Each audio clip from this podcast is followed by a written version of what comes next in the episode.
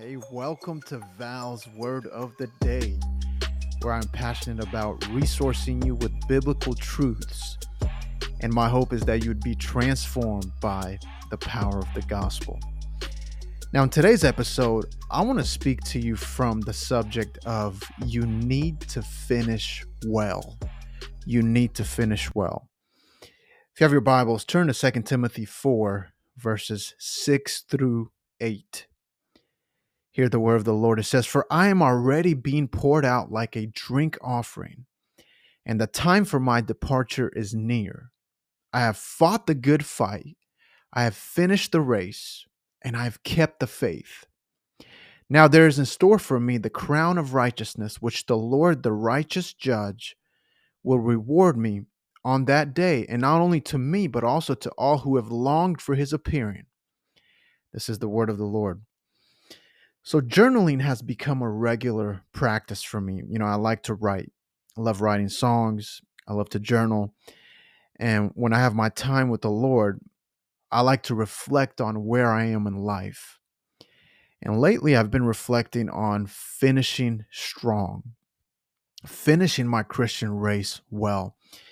Because I think you know many of us you know including myself you know we we can become professional starters. You know we start things and we just don't follow through.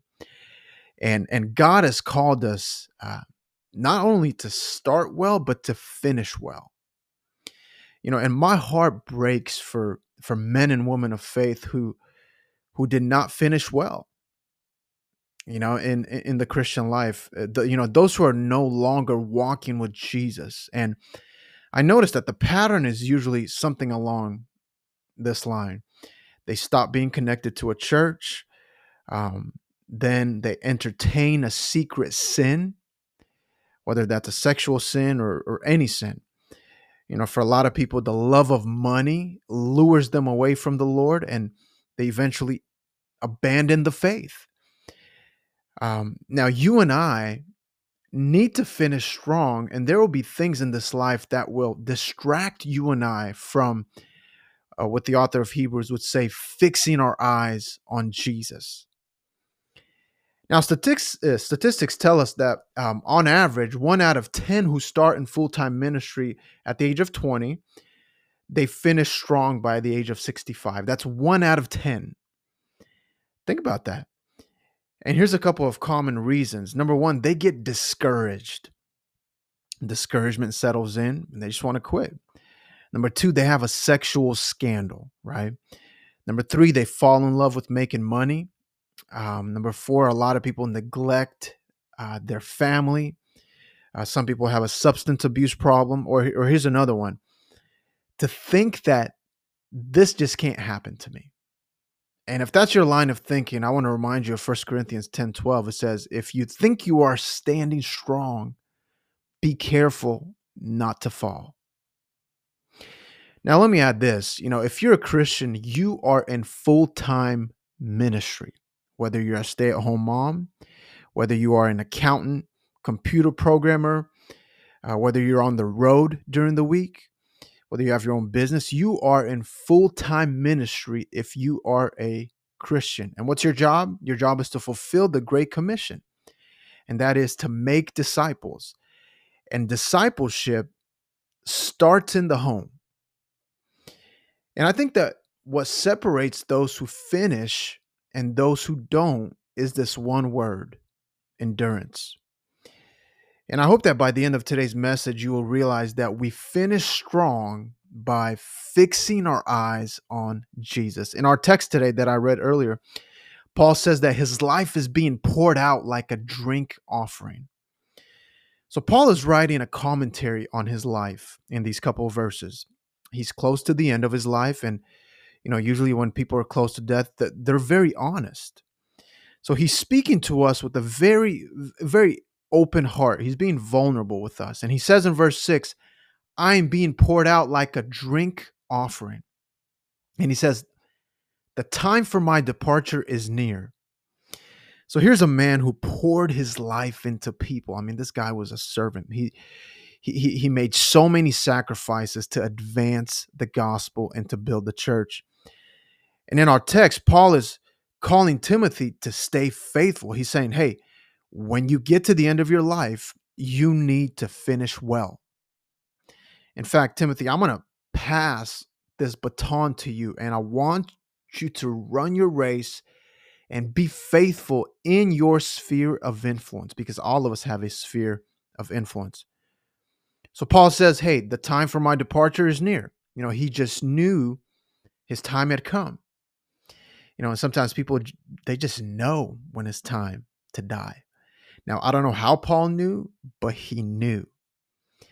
And he uses this word departure. And that's exactly what death is it is a departure. You know, we arrived into this world and then we depart. So he says, My time has come. And Paul tells us, I am being poured out like a drink offering. I want us to think about this. All of us that are listening to the sound of my voice are pouring our lives into something, whether that's your career, uh, business, looks. We're investing our time and energy into something. And, and whatever we trust to bring us satisfaction, whatever we trust to bring us security, and whatever that thing is that makes you feel important, that is your idol because all of us look to something to, to, to assure ourselves that we've lived a good life. So I think it's important that we examine our lives for idols. And I want to encourage you today to invest and pour your life into that which is eternal. So Paul was being poured out. And as he speaks to us about finishing well, and as we, as we consider finishing well, the question we ought to ask ourselves is hey, how do we run this Christian race and how can we finish well? And I want to answer that question today to the best of my ability. And I want to begin with the most important point, and it's a basic one. And here it is it's falling in love with Jesus every day. My mentor told me, Val, the secret to ministry is falling in love with Jesus every single day. You know, but what does that look like for us every single day? Well, I think practically we need to develop a daily routine to, to connect with the Lord. Now, this is not complicated, but it is costly. It will cost us something. So I'm going to quickly share four areas to focus on w- w- when you have your time with the Lord. And these are things that I focus on that have been uh, very helpful for me. so the first one is Bible reading. You know, and when we read our Bibles, I think it's important to focus on depth, not distance. You know, instead of trying to tackle six chapters a day, maybe take a couple of verses. Focus on depth, not distance. Number two, prayer. And prayer is simple. We pour our heart out to the Lord. Remember, it's not even so much about how we pray. God just simply wants to hear from us. And if you're like, well, I don't know what to pray, pray whatever you got. Pray honest prayers. Number three, meditation. And also number four, journaling. Now, the goal of meditation is to hide God's word in our hearts because nothing goes into our hearts until it goes to our minds first. It has to enter the mind first before it can get to the heart. So let me give us one example of how to meditate. Uh, Mark 1:17 says, "Follow me and I will make you fishers of men." So, very famous verse so the first step to meditation is to emphasize each word of the verse. So I can say, Follow me, and I will make you fishers of men. Or I could say, Follow me, and I will make you fishers of men. So I'm emphasizing certain words of the verse. Number two, and I learned this from the second step I learned from Tim Keller. He says, Ask yourself, what would be lost in the verse if I took a specific word out? That's so good. Or number three, we can paraphrase the verse. That's another way to meditate. And here's what I love about meditation the Bible says this about those who meditate. Psalm 1 3, it says, He's like a tree planted by streams of water that yields fruit in its season. Think about this meditation provides stability in our lives. And I think if we're going to finish well, we need to be stable.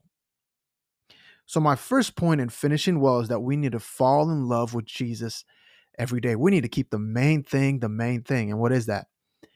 it's walking with the Lord. And I would encourage us to ask ourselves okay, what is it that robs me of my passion for Jesus? And what is it that stirs my passion for Jesus? And whatever stirs your passion for the Lord, focus on those things and feast on those things, right? Like for me, I love sports, but too much sports, honestly, because I'm very competitive, can rob me of my passion uh, certain music as well, or too much fishing. Now, these are all good things. These are not bad things, but hear me, they can become idols fast. So we have to ask ourselves, what is it that stirs my passion for the Lord? And cut out what robs us of our passion for Jesus. So if we're going to finish well, we need to keep the main thing the main thing, and that is falling in love with Jesus every day. Number two, we need to fight good fights. 2 Timothy 4 7, Paul says, I have fought the good fight. That's his way of saying, hey, pick your battles wisely. Are you fighting good battles? In fact, I would encourage you to ask yourself the question is this battle even worth fighting? Right? There's some battles that are worth fighting. Like we need to protect our peace. That, that that's a good battle. We need to fight to carve out time throughout the day to spend with Jesus and not let busyness get in the way, right? Like that's a good, good fight. Like fight on your knees as you continue to pray for your kids to get saved. I mean, that that's that is a great fight. Fighting to keep the peace in our homes. Let me just add this. You know, one of the best phrases we can learn to say is, I was wrong. and it takes a lot of humility to say that, but that will save us a lot of fighting. Um, and if we are secure, I think we're going to be able to say, hey, I was wrong. Just want to throw that in there. So Paul says, I have fought a good fight. Then he says in verse 7, he says, I have finished the race. He says, hey, I didn't throw in the towel. I put my mind to it and I finished. Even when he got discouraged, uh, misunderstood, depressed, Paul kept his eyes on Jesus and he finished. Second Corinthians 4 9, he says, I've been struck down, but not destroyed. And Paul went through some things. You know, and, and let me just add this for, for those of us who are like type A people who have our whole lives mapped out, uh, which is totally not me. Uh, it's good to plan, but don't leave God out of the picture because there, there there's going to be moments in our lives where, man, God will take us on detours. He's going to interrupt our plans. And our job as Christians is to just stay available to whatever God has for us. So, so yes, we plan, but we don't leave God out of our planning. Acts 16 7, this is a famous text. Paul says, uh, he tried to go to Bithynia, and the Bible says the Spirit did not permit them. Think about this. Paul had plans. He's like, I'm going there. Here's what God does. He's like, I'm going to close that door. I want to encourage us let's live with open hands and say, Lord, what's next? Instead of just tapping into our comfort zone and just saying, just staying there. And I'm preaching this to myself first. But our jobs as believers is to stay available. Lastly, Paul says in 2 Timothy 4 8, he says, I've kept the faith you know, we all want to leave something behind. I know I do. Yeah, you know, when I get close to death and when I pass. And, you know, the best thing that I want to leave behind is keeping the faith. Is get uh, honestly, it's just it's finishing strong. I think that's a good gift that we can give to our families. That's the best gift that we can give them. Now, I think many don't finish well because we become very confident in our abilities and we start to think that we don't need God anymore. And here's what I've learned in my life that an unhealthy confidence usually leads to prayerlessness, where we just don't depend on God like we used to. You know, I've been in ministry 17 years now, and I, I can honestly say, you know, I used to pray more before preparing my sermons. And, and sometimes I catch myself trusting techniques that I learned in Bible college instead of waiting to hear from the Lord. And and the Lord's been convicting me of that. Listen, don't be so confident in yourself. Depend on God because the thought of this can't happen to me, when we have that thought, that's a red flag.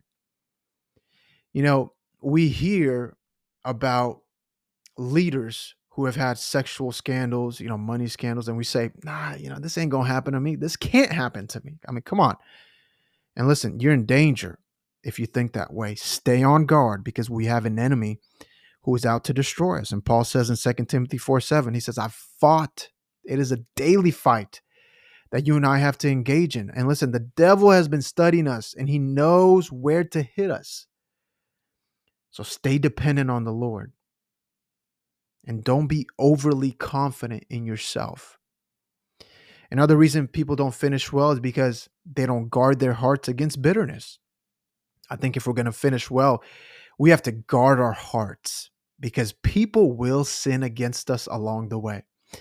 You know, and every person listening to sound of my voice, you're probably carrying some type of wound. It could be from uh, your family. Uh, you know, some of us become have become bitter, maybe by the church, and our our hearts have become hard.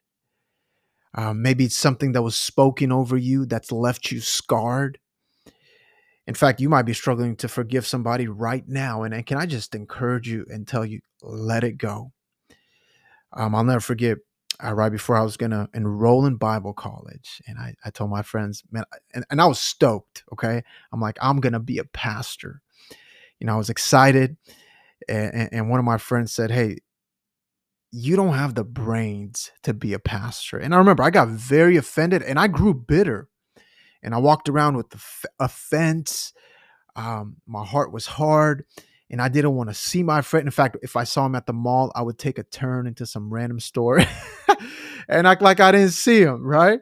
Uh, we've all done that, right? It's like you're trying to walk into Nike, you're like, nope, I'm going to go to Champs instead. Right? But I was offended, and I had to call him and let him know, hey, I, I was offended when fill in the blank and and and I had to speak to him. I, I had to get that off my chest. And I share that to say, hey, if we stay bitter, we're not going to finish well. We have to guard our hearts against offense, against bitterness, and we have to learn to let things go. So we finish well by falling in love with Jesus every single day, by fighting good fights and keeping our eyes on Jesus. And can I just add this? Let's remember our Christian race started with grace and it will end with grace. And by the grace of God, we can finish well.